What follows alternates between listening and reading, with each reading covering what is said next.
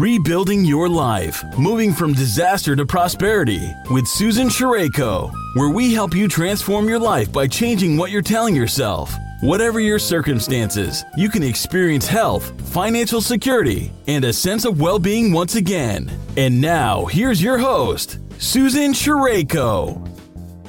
On behalf of Rebuilding Your Life Radio and the Train Your Brain, Claim Your Power calls, welcome.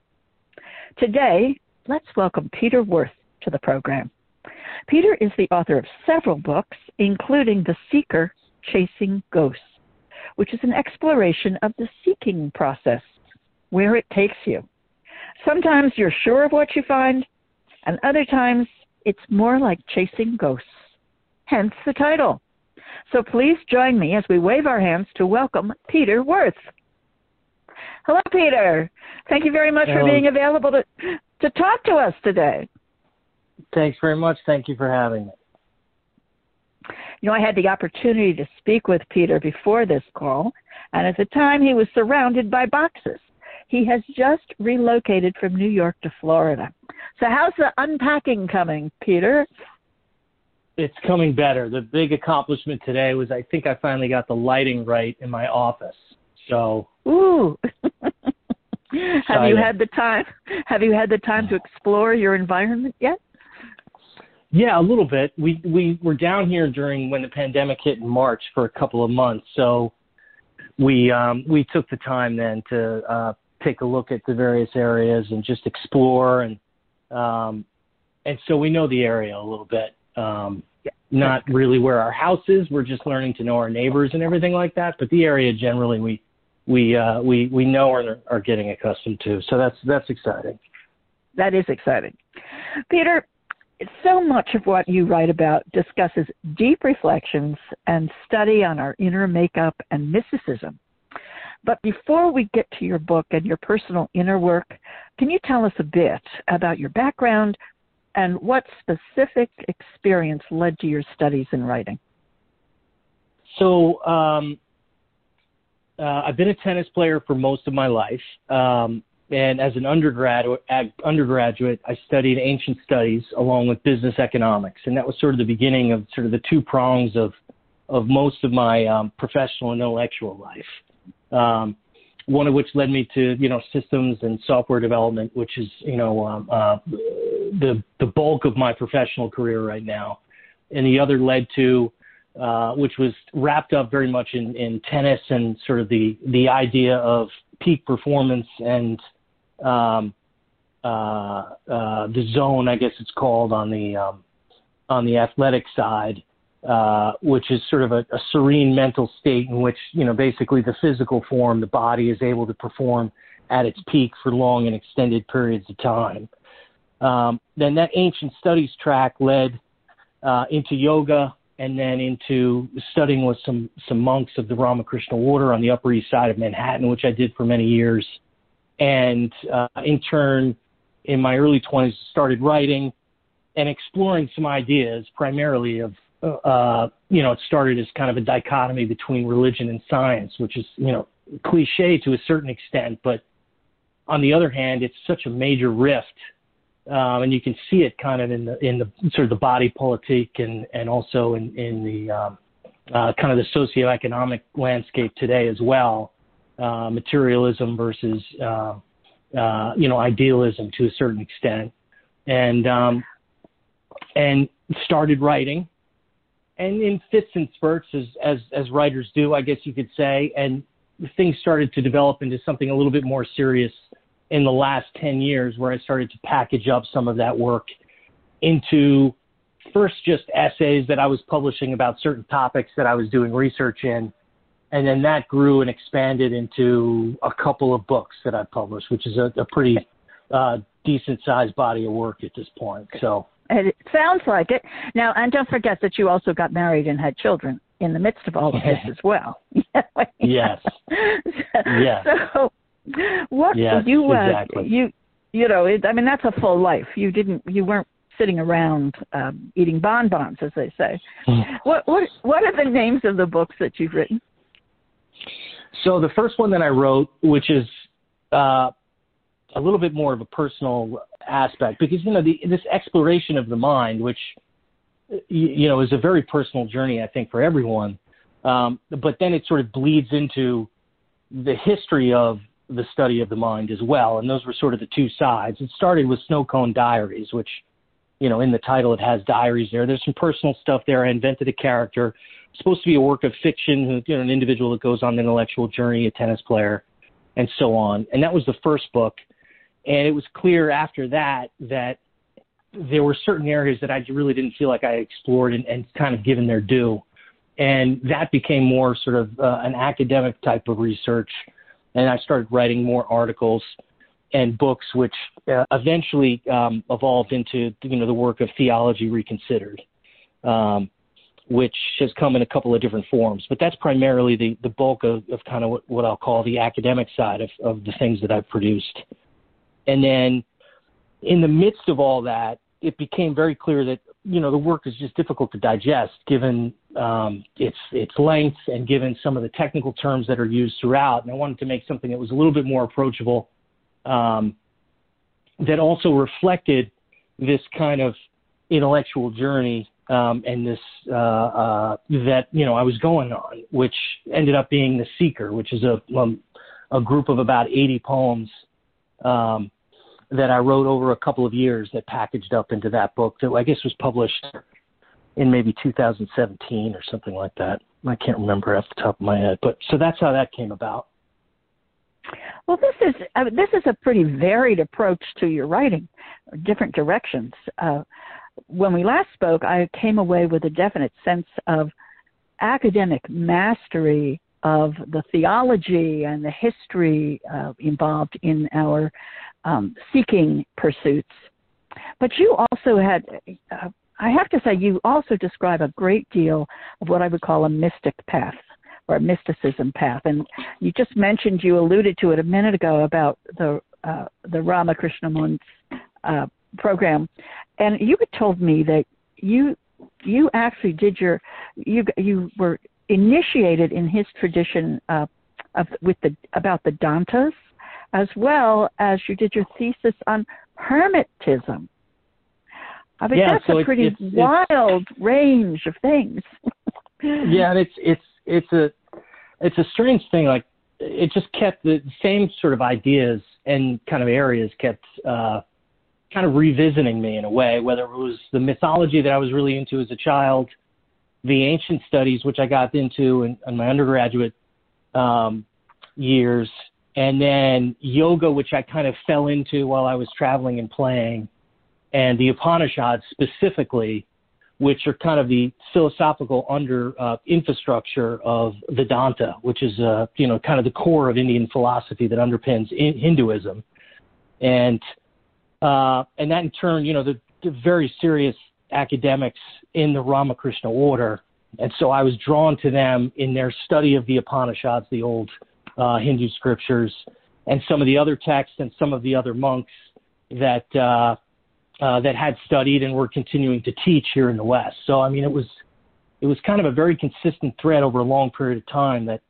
uh, it kind of you know to use the chasing ghosts analogy a little bit, it was you know it was chasing me to a certain extent, you know, and um, and so I followed it, and then the writing for me, and we talked a little bit about this before, you know, the writing for me was a way for me to study and learn and understand some of the material, which is, um, you know, pretty deep and it can get complicated at times. And I also was covering a, a pretty wide stretch of, um, of disciplines from a philosophical standpoint in antiquity. So the writing was a way for me to say, all right, I want to understand ancient Chinese philosophy. I don't really understand it right now but I need to in order to establish my thesis of some of the um, exchanges of ideas in antiquity and some of uh, you know what did mysticism mean uh, to the ancients and was there any lost knowledge there? These were some of the things that I was trying to understand, and so in doing that.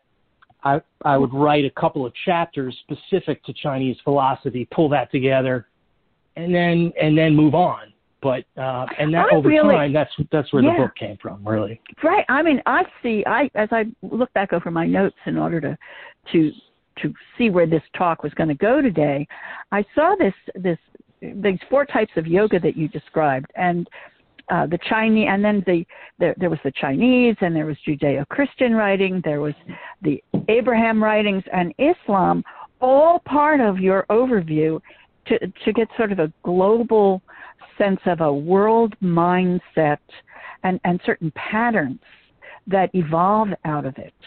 Uh, I was I, I and you even mentioned, you know, looking at genetic mapping and human migration as part of this whole picture. Yeah, because I mean, in, in my trying to understand kind of the way the ancients looked at the mind, effectively, mm-hmm. right? How that eventually emerged and evolved into theology and Judeo-Christian monotheism, or really Abrahamic monotheism. I was trying to mm-hmm. understand mm-hmm. that, and in doing that, what I was trying to do is I was trying to look at how, in all these different ancient civilizations, how these ideas evolved, and as I was doing that, I began to see these patterns in that evolution of those ideas. And people have talked about it before about how in the middle of the first millennium BCE, there was this expl- intellectual explosion across, you know, really all of Eurasia, both the Greek world, the Latin world, the Roman world, uh, China, um, and Egypt as well, of this, you know, Plato, Aristotle, Confucius, Lao Tzu, all these uh, great uh, intellectual thinkers emerged during that time period as civilization was starting to um, really take over um, and explode in a way into you know not only what became Western Civ but also what became Eastern Civ, which is you know that rift that I was really looking at, right? Is mm-hmm. this sort of reduc this sort of reductionist, objectivist worldview of the West and capitalist and consumerist at the same time, and this sort of more holistic, um, naturalistic view that came from the East, and as I was exploring all of those ideas, it became clear that there was sort of a, a, a single thread of not just uh, you know cosmology and kind of core mythology, but also in some of the skeptical ideas around knowledge and epistemology and some of these other kind of core philosophical ideas that seem to be shared across um, very disparate cultures that uh, really did not have a great deal of contact with each other at all in certainly in the first millennium BCE. So, and I wasn't the first person to, to see this or ask some of the questions as to, you know, what might be the explanation as to why all these, you know, undercurrent of ideas uh, covered such a vast geography, even though these civilizations really weren't in direct communication with each other. So that that was almost like a byproduct of trying to understand how how this stuff emerged. And you know, I I picked up on some patterns that you know, and some threads of thought that um, that underpin really the first half of theology reconsidered, which is Eurasian philosophy, right? So mm-hmm, mm-hmm. that covers really the first half of that work, which could be its own book, but it ended up being, you know, I tried to pull it all part into of the one. bigger. Now, yeah. you also raised another question, or you alluded to it just a second ago, about the fact that information is lost. And, and what you had said uh, to me before was that the we, we have a, a thread of development of information, and suddenly that information is cut and lost, and suddenly there's a resurgence that occurs and takes it to another uh, dimension, uh, probably a new theology emerging out of the old, um, and that it made it raised questions for you about how do we figure out meaning when the argument that we've been making all this time now appears false. Where where do you play with that? Yeah, I mean it's you know those are really good questions, right? I mean, one of the things I harp on a lot, um, and it seems like a, a little bit of a, a philosophical um, a topic, but it, it, it to me it's core of, of belief systems, which is you know understand is this idea of knowledge and how the ancients looked at what knowledge meant versus how do we look at knowledge today, right? And and there's a major shift in in how those two, um, you know, those 3,000 uh, years uh, distinguish how we look at knowledge and what it is for something to be known. I mean, today, you know, science, empiricism, objective reality. I mean, these are things that are core to our understanding and worldview, not just in the West, but you know, also, you know, taking over the, to the east as well to a certain extent as science is, you know, since the Enlightenment has really taken over as the predominant uh, way of thinking. Now, of course, in current times, you could you could uh, you could even argue that you know science itself is under attack, but that's a separate issue, and um, uh, don't want to get into that too much. But in terms of how the ancients looked at knowledge and looked at wisdom, understanding how and why things are, came about was absolutely crucial to their understanding. And Aristotle, in his theory of causality, is, is very explicit about this in terms of the, the cornerstones of knowledge and understanding the general purpose of something. And it seems trivial, is absolutely critical to understanding, you know, what a chair is. It's for someone to sit in, right? It just seems so mm-hmm. basic. But you know, you take that one step further and you say, well, okay, well, why are we here, right? And you know, you take a, a modern day, not a scientist in his personal beliefs, but if you take the tradition of science necessarily, and you see this a lot in the atheist community today, uh, folks like Sam Harris, and there's a bunch of them that are out there that spend a lot of time bashing religion, which you know you have to under you have to the basic question of why we're here is core to us being human right? Mm-hmm, and mm-hmm. in a in a in a very real sense, that's been lost.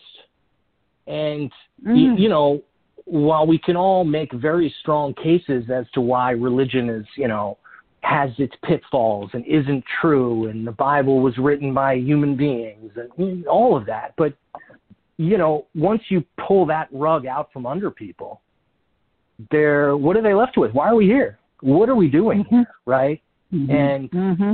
You know this this idea of mysticism, which is kind of the, the the word that's been given in academic circles to these sort of paranormal kind of supernatural, uh, personal, very subjective experiences that you know in the 1960s, Aldous Huxley, Doors of Perception, all that stuff, and um, what does that really mean, and what does that indicate, what does that point to, right? I mean, a lot of that was trying to recreate that tradition is trying to recreate, re-understand um, why are we here, and is there something uh, bigger than us as individuals? And you know, to go through life and not, for me at least personally, to go through life and not really have a handle on that question was untenable after a while. I just, I, I couldn't, really, I needed to understand at least to chase all of the lines of thought down as best as I could to try and get a handle on, you know, what we were, you know, why we were here, what what I could gather and glean from you know the long-standing mystical tradition that undercurrents not only Western Civ but also Eastern Civ, um, and try and you know come to terms with how I could apply that to my own life ultimately, right? Right. Well, you know, you what seemed apparent to me is that you went at some point you went beyond the purely academic or purely intellectual analysis and came into contact with quantum consciousness and the broader states of consciousness that we work with, which for me is, in essence, is the mystical. Um, is that something you would say is true that you that's where you were headed at that point? Yeah, I mean, we we talked a little bit about this last time, right? And I mean, ultimately, look, I'm a computer scientist by training, right? I mean, I have a master's in computer science. I build complex software systems. I mean, I'm an engineer, right? And we mm-hmm. talked a little bit about the the application of some of those building block concepts with you know philosophy and metaphysics. There's there's kind of a neat transference there, but as it relates to mysticism specifically, you know, I studied in a tradition that believed that um, very fundamentally that you know that that God is real and can be directly experienced, right? So the Ramakrishna, Ramakrishna the sage, uh, in 19th century, uh, excuse me, 18th century Bengali saint, and the monastic order that was founded in his name fundamentally believes that to the core. Um, and Vedanta, as a philosophical discipline, also believes that to the core that, that God itself, God himself or herself, can be realized by the human individual, and that in turn should be the goal of life, right? So you start with that as sort of a premise. At least in, that's the way I was, you know, trained and taught from uh, from a spiritual point of view and from a philosophical point of view. And then, you know, you're given a, a mantra and a meditation practice that you know I've used for for many years that became sort of my way to manifest that in my life, right? It's like my teacher used to say this all the time, Swami Adiswarananda, a brilliant man, um, author himself, um, in a long, you know, line of, of brilliant academics and, and, and authors, used to say, you know, it's like you, you go to the doctor, right? And the doctor says, you know, you need to take vitamins, you know, twice a day, once in the morning, once in the evening, and you need to go out for walks. You know, let's say you have a heart condition or something like that. And he used to say that sort of the spiritual practice and the particular uh, mantra and the practice that he gives to his students was the medicine, effectively.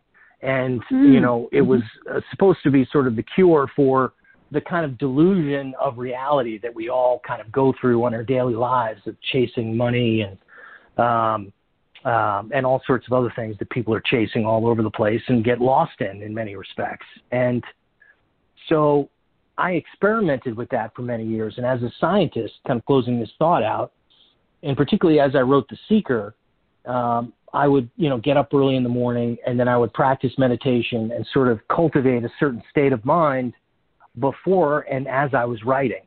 And then after I was done writing, I would go to work and that would be a completely different frame of mind. And so the writing in particular in The Seeker became sort of a an artifact of that mystical experiment, as it were, right? What are the mm-hmm. ideas that I explore in that state? And you know how does that reflect sort of not just a cosmic consciousness but also an individual consciousness? And that is all sort of packaged up in in the seeker which um and so it's it's a bit of an experiment um as well. And you know it's hard you know look you've you've been exposed and and and looked at this and had some of your own experiences as well. And it's you know it's very hard to put your finger on what these things mean right? Um mm-hmm, mm-hmm. and uh you know, certain states of mind seem very real when you're in them, and then, you know, lo and behold, a couple of days pass, and it just things seem very, very different, right? Yes. So, did at, at its core, did you, when you're in this form of meditation and doing this experiment, do you have an experience of the source or source energy? Yeah, you you, at least in my in my um look, in my practice, um, the way that I think of it in terms of like an intellectual framework, right? Because again, I'm an engineer, right? Mm-hmm, mm-hmm. So I'm thinking about building blocks. You know, to me, meditation and the mantra specifically, and also there's a physical practice, there's a lighting of incense, the candles, there's a, you truly really want to get all your senses involved in cultivating a certain state of mind. There's a, a rising of thought um, and it's arising along sort of uh, the Platonic forms and the Platonic kind of concentric circle of ideas, right? So you're kind of you're you're almost um, climbing up a ladder of you know intellectual ascension, right? It's very almost Neoplatonic in terms of how Plotinus talks about the one and the many and forms. You're basically climbing that ladder in meditation, or at least that's the way that I think about it sometimes. And mm-hmm. you don't always go to the same place, right? Sometimes you're, you know, literally taken from, you know, your state of mind and pulled in an entirely, um, you know, uh, beyond the ladder almost experience. That to me is, is pretty rare. Um, but your method of ascent is consistent, right? At least in the tradition that, in the way I was taught. So, you basically get up on the ladder the same way every time and you attempt to climb.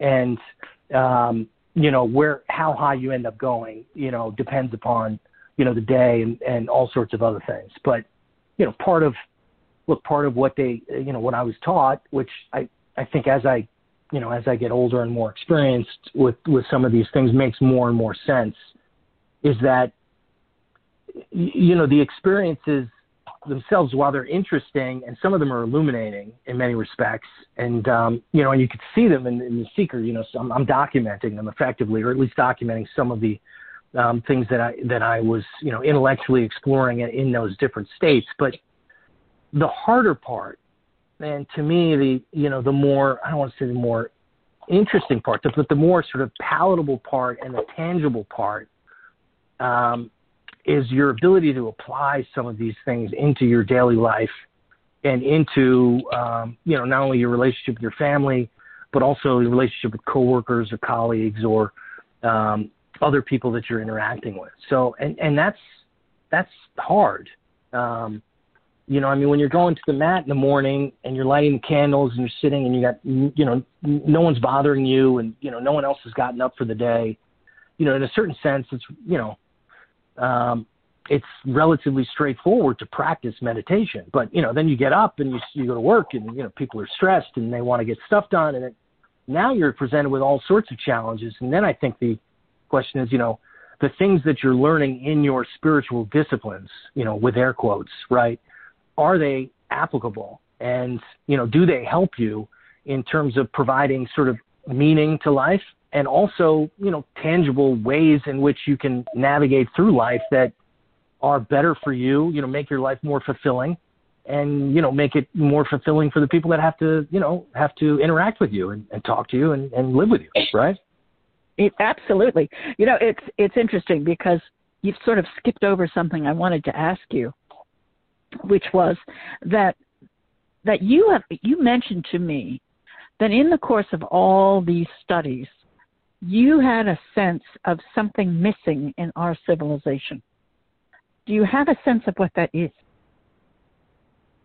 Yeah, that's um, yes, definitely. We touched on that a little bit at the beginning. I, the the best way that I can describe that is through another author that was really influential for me. And in Theology Reconsidered, I give at least a chapter or two. I cover this. Is an author named Robert Pirsig who wrote two books. One, Zen and the Art of Motorcycle Maintenance, and the other is um, well Lila, which mm-hmm. was a yeah very well known. He was sort of like a cultist sort of author from the 70s, and mm-hmm. he looked at this issue uh, in great depth.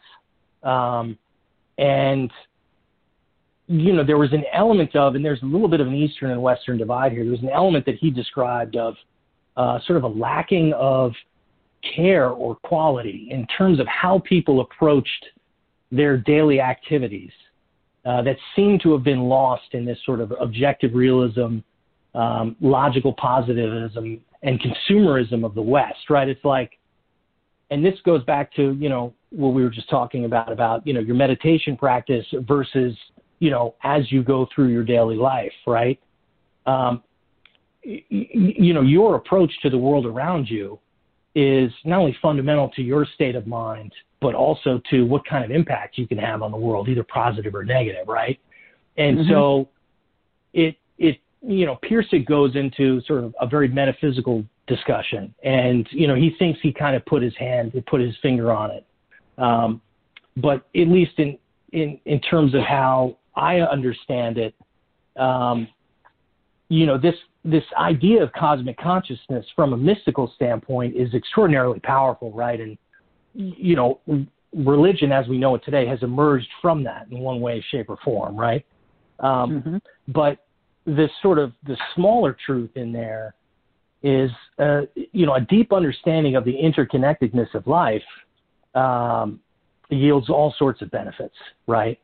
Um, mm-hmm and you know that's sort of the the the smaller side, the smaller truth to the larger truth of you know uh, you know full transfixed you know experience of of cosmic consciousness, right? I mean, which is fantastic, but ultimately, unless you're a prophet, you got to come back down the next day and go to work, right? So yes, indeed.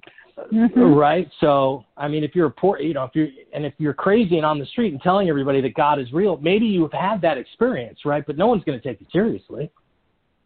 So, um, you know, that practical element has been something, at least in the last, certainly in the last 10, 15 years or something, I've spent a lot of time on and, and cultivating that. And it's, it's hard.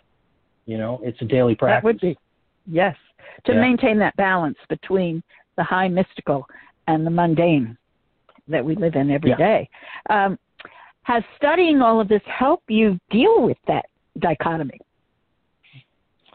Uh, y- yeah, yeah, in a way that I wouldn't have expected.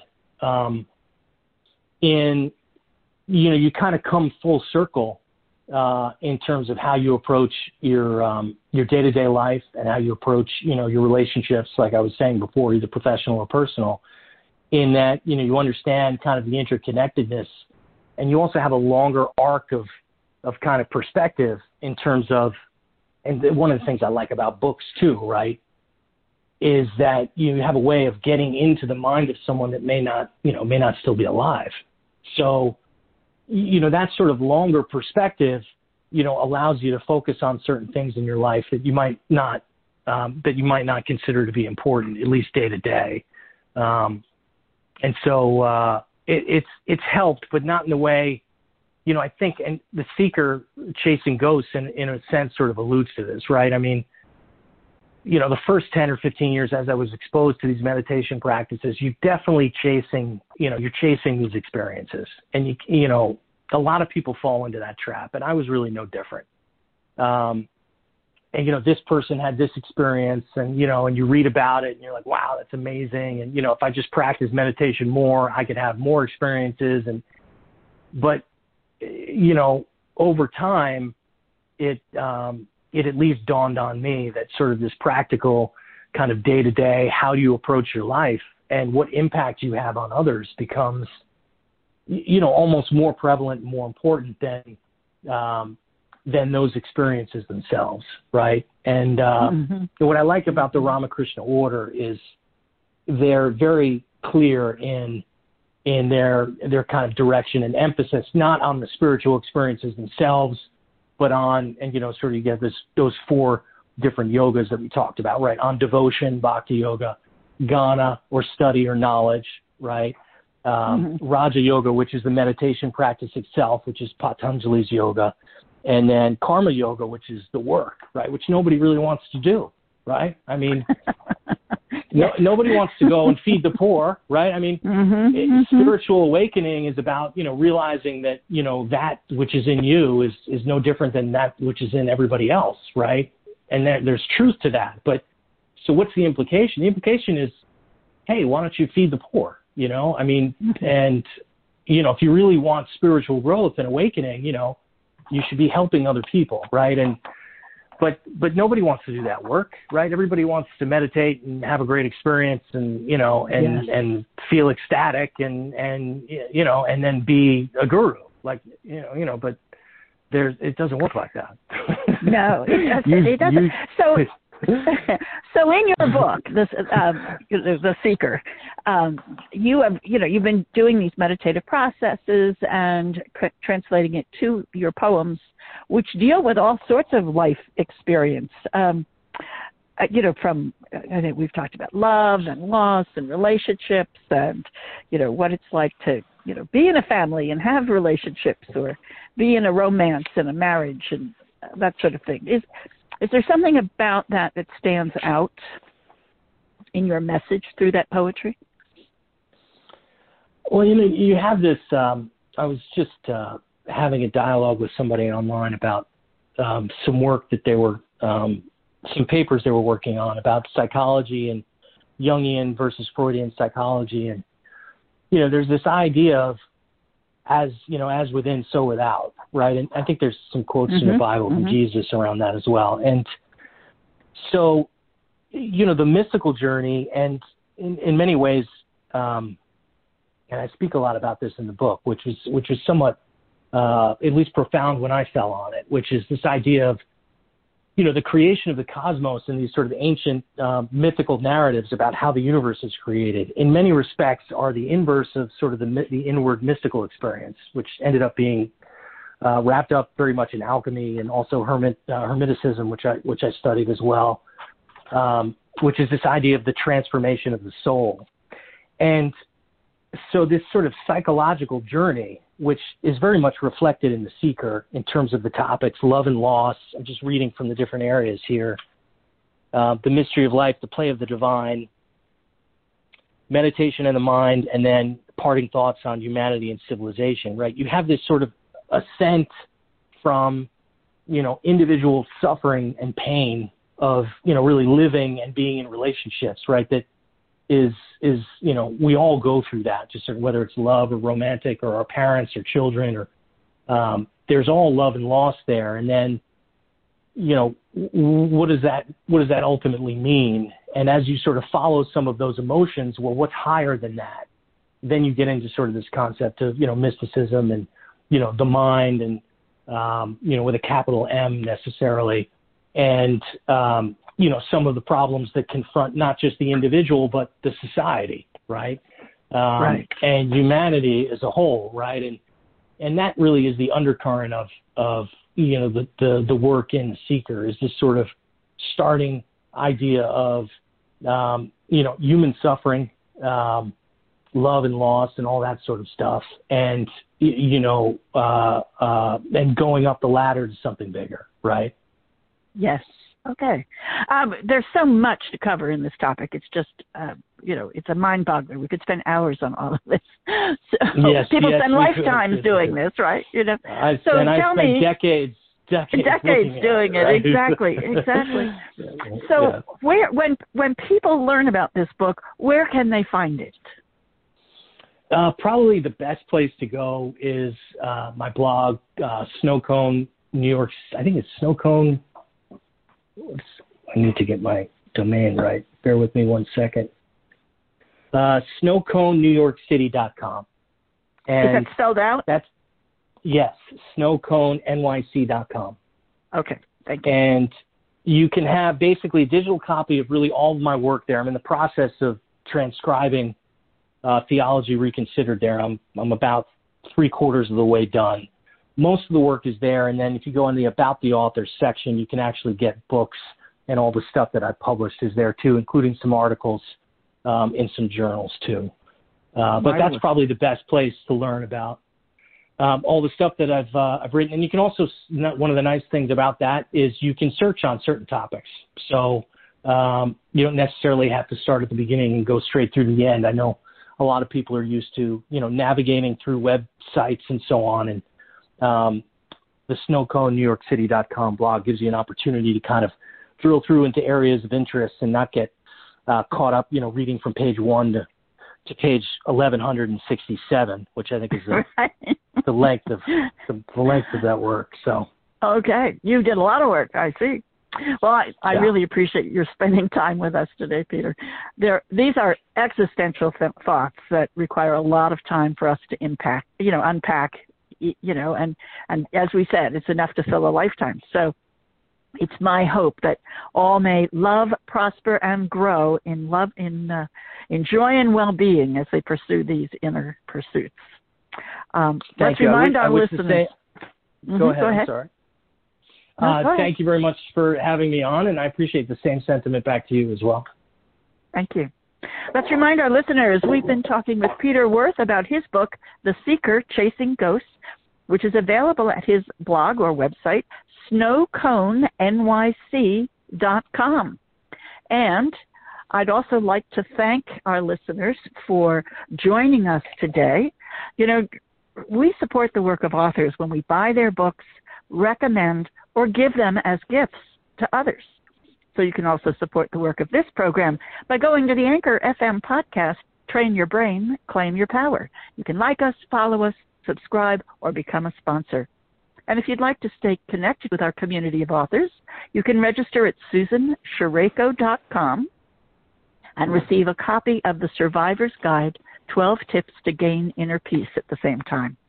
So thank you for letting us give authors a voice today. Thank you again for being with us, Peter. Thank you, Susan. And once again, it's time to go, everyone. Bye for now and have a great day. Thank you very much for tuning in today. If you've been inspired by this show, leave a rating or review on iTunes and visit www.rainbowsoverruins.com to receive a free chapter from Susan's book. On behalf of Susan Sherayko, this has been Rebuilding Your Life, moving from disaster to prosperity, sharing the journeys of those affected by sudden and great loss and what they did to heal, rebuild, and where they are now.